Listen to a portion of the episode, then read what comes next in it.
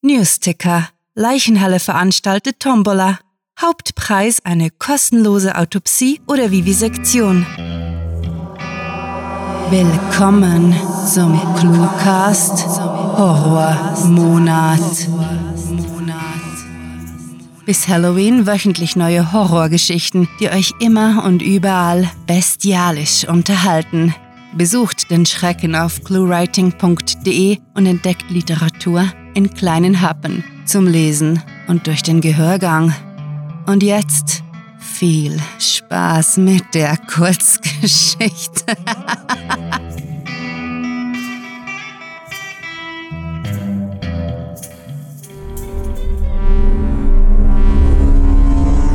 Warnung.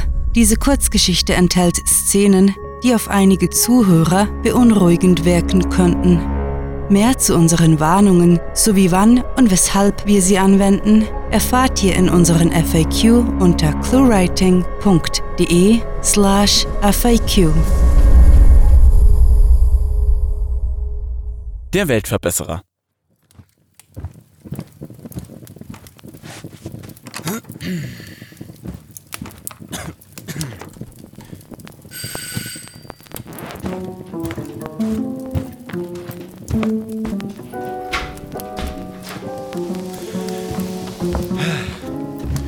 Danke dir, Frank, seufzt er zufrieden, als er sich auf meine Couch fallen lässt.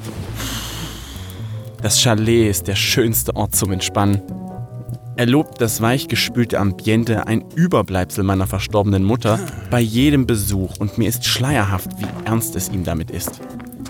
Ihm ein kühles Blondes reichend, setze ich mich auf den kitschigen Ohrensessel.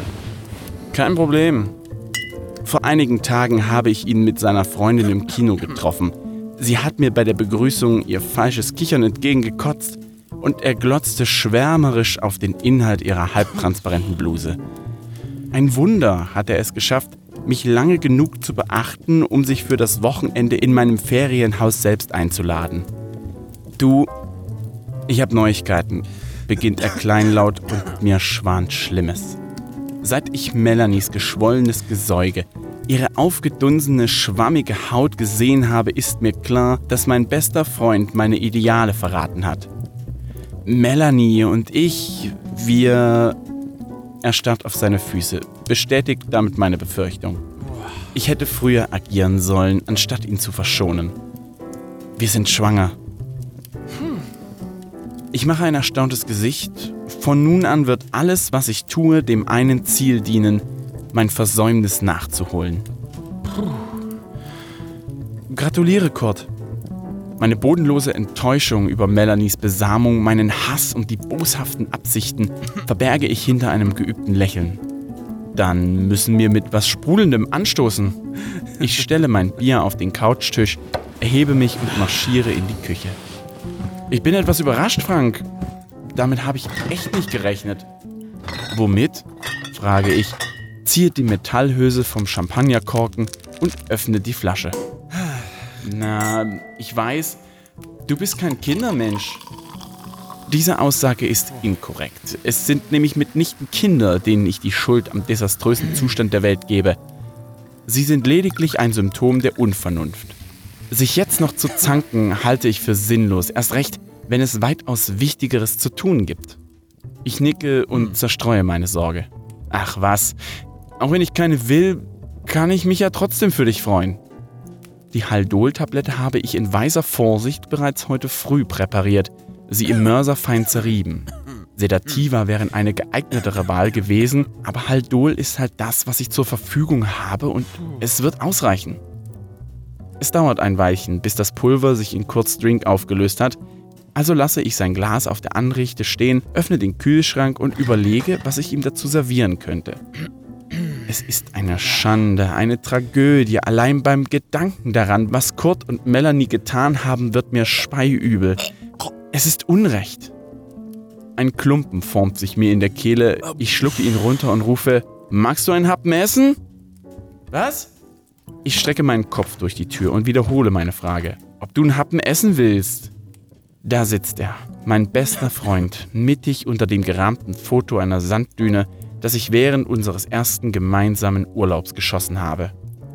Damals versicherte er mir, meine Ideen zu teilen und ich freute mich sehr, endlich einen Gleichgesinnten gefunden zu haben.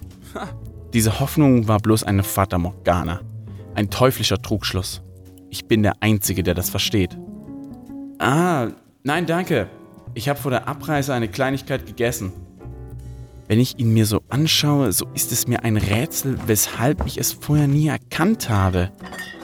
Er ist wie alle anderen eine niederträchtige Kreatur, eine widerwärtige Gestalt, des Atmens unwürdig. Zu schade. Zwei Gläser balancierend kehre ich zurück ins Wohnzimmer und reiche ihm das sprudelnde Getränk.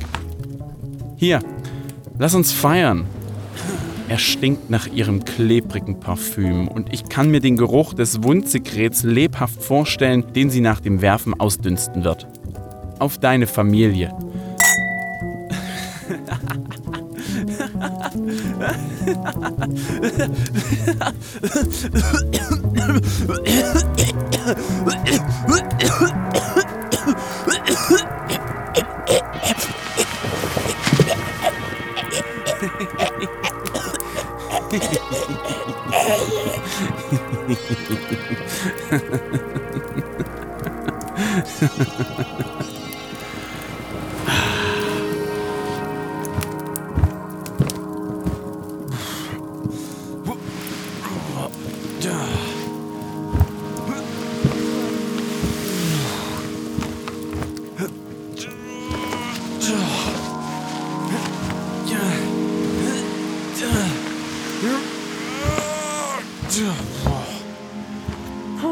kurz fettleibigen Körper von der Couch in die Küche zu schleppen, war anstrengender, als ich antizipiert hatte, ihm die Hose auszuziehen ebenfalls.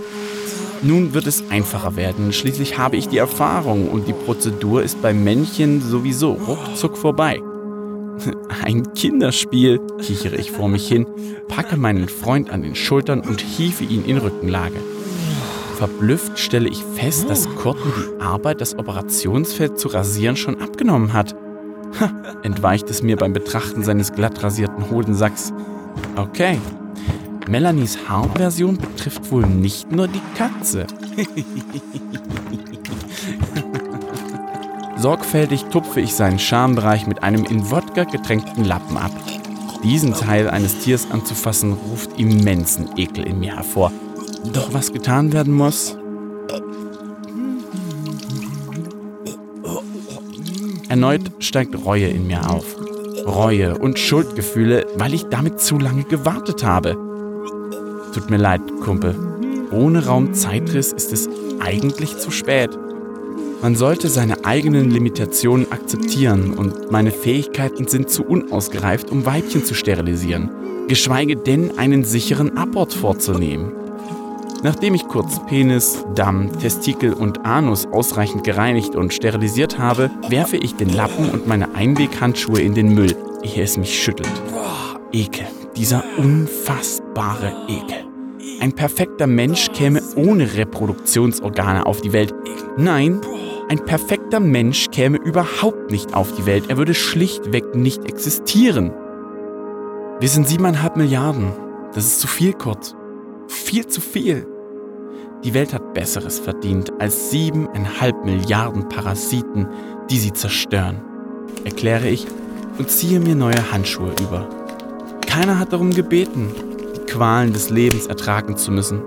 Keiner. Kapierst du das? Seine Beine weit spreizend inspiziere ich die Abscheulichkeit dazwischen nochmal genau und finde rasch die richtige Stelle.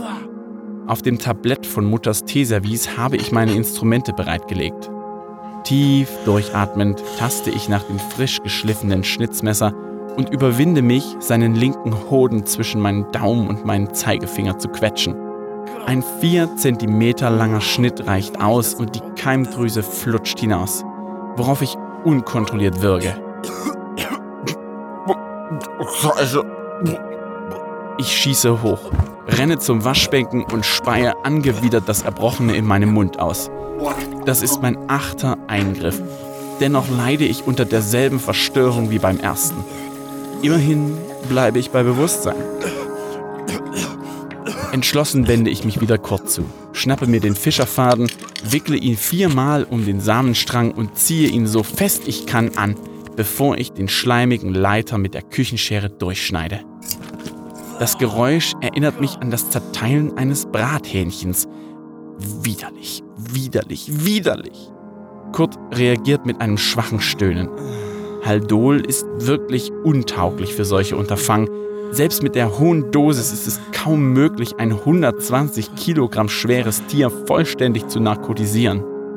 Sofort wickle ich die entfernte Gonade in ein Blatt Haushaltspapier, gehe zum Hundennapf, schüttle das Bündel, bis das unnütze Organ hineinklatscht. Fast geschafft, Kurt, murmle ich und nehme mir vor, meinen Psychiater um ein potentes Schlafmittel zu bitten. Propofol wäre ideal, allerdings herrscht seit Michael Jacksons Tod eine überzogene Hysterie darum, meine Chancen, es auf legalem Weg zu bekommen, sind dementsprechend gering. Auf Knien rutsche ich vom Futternapf zwischen Kurzbeine, kneife den rechten Hoden in den Pinzettengriff und wiederhole dasselbe Verfahren. 4 cm Schnitt, gefolgt vom Herausflitschen der glitschigen Keimdrüse. Dieses Mal gelingt es mir, den Brechreiz zu unterdrücken und den Faden gleich um den Samenleiter zu knoten. Fra. tönt Kurt benommen und wackelt schlaff mit den Füßen. Frank? Flink lege ich mich mit dem Oberkörper auf ihn, beruhige ihn mit meinem Gewicht und meiner Stimme. Alles ist gut, Kurt.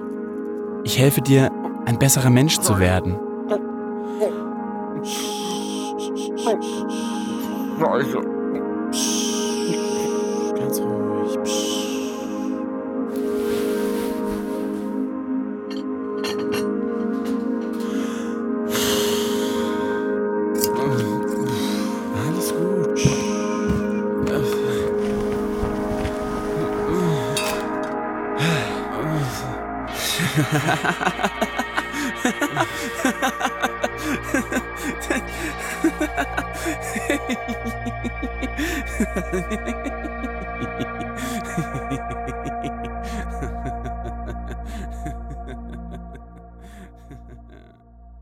Das war Der Weltverbesserer, geschrieben von Rahel. Für euch gelesen hat Michael Pietsch. Diese Kurzgeschichte spielte am vorgegebenen Setting Chalet und beinhaltete die Clues Raumzeitriss, Verstörung, Anrichte, Hysterie und Sanddüne. Wenn euch diese Hörgeschichte gefallen hat, dann besucht uns auf cluewriting.de, wo wir für euch immer wieder Mitmachaktionen veranstalten. Wie wäre es zum Beispiel mit der ClueWriting Challenge, bei der Schreiberlinge ihre eigene ClueWriting-Geschichte verfassen? Oder möchtet ihr euer Sprechtalent im Cluecast ausleben?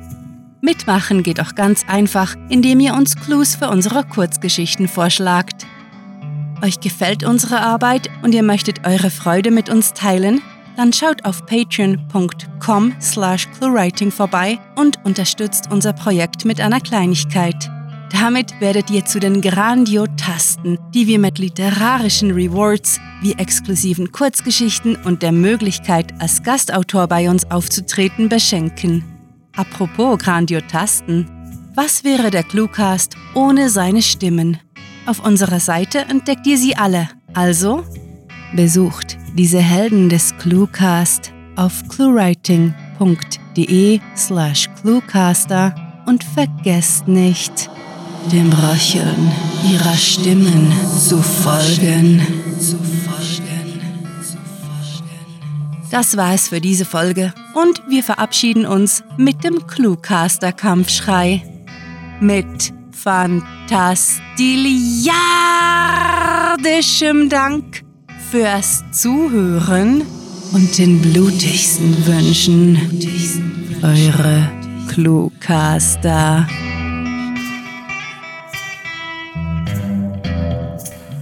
Das Grauen ist real. Für alle, die ein schreiendes Baby im Abteil haben.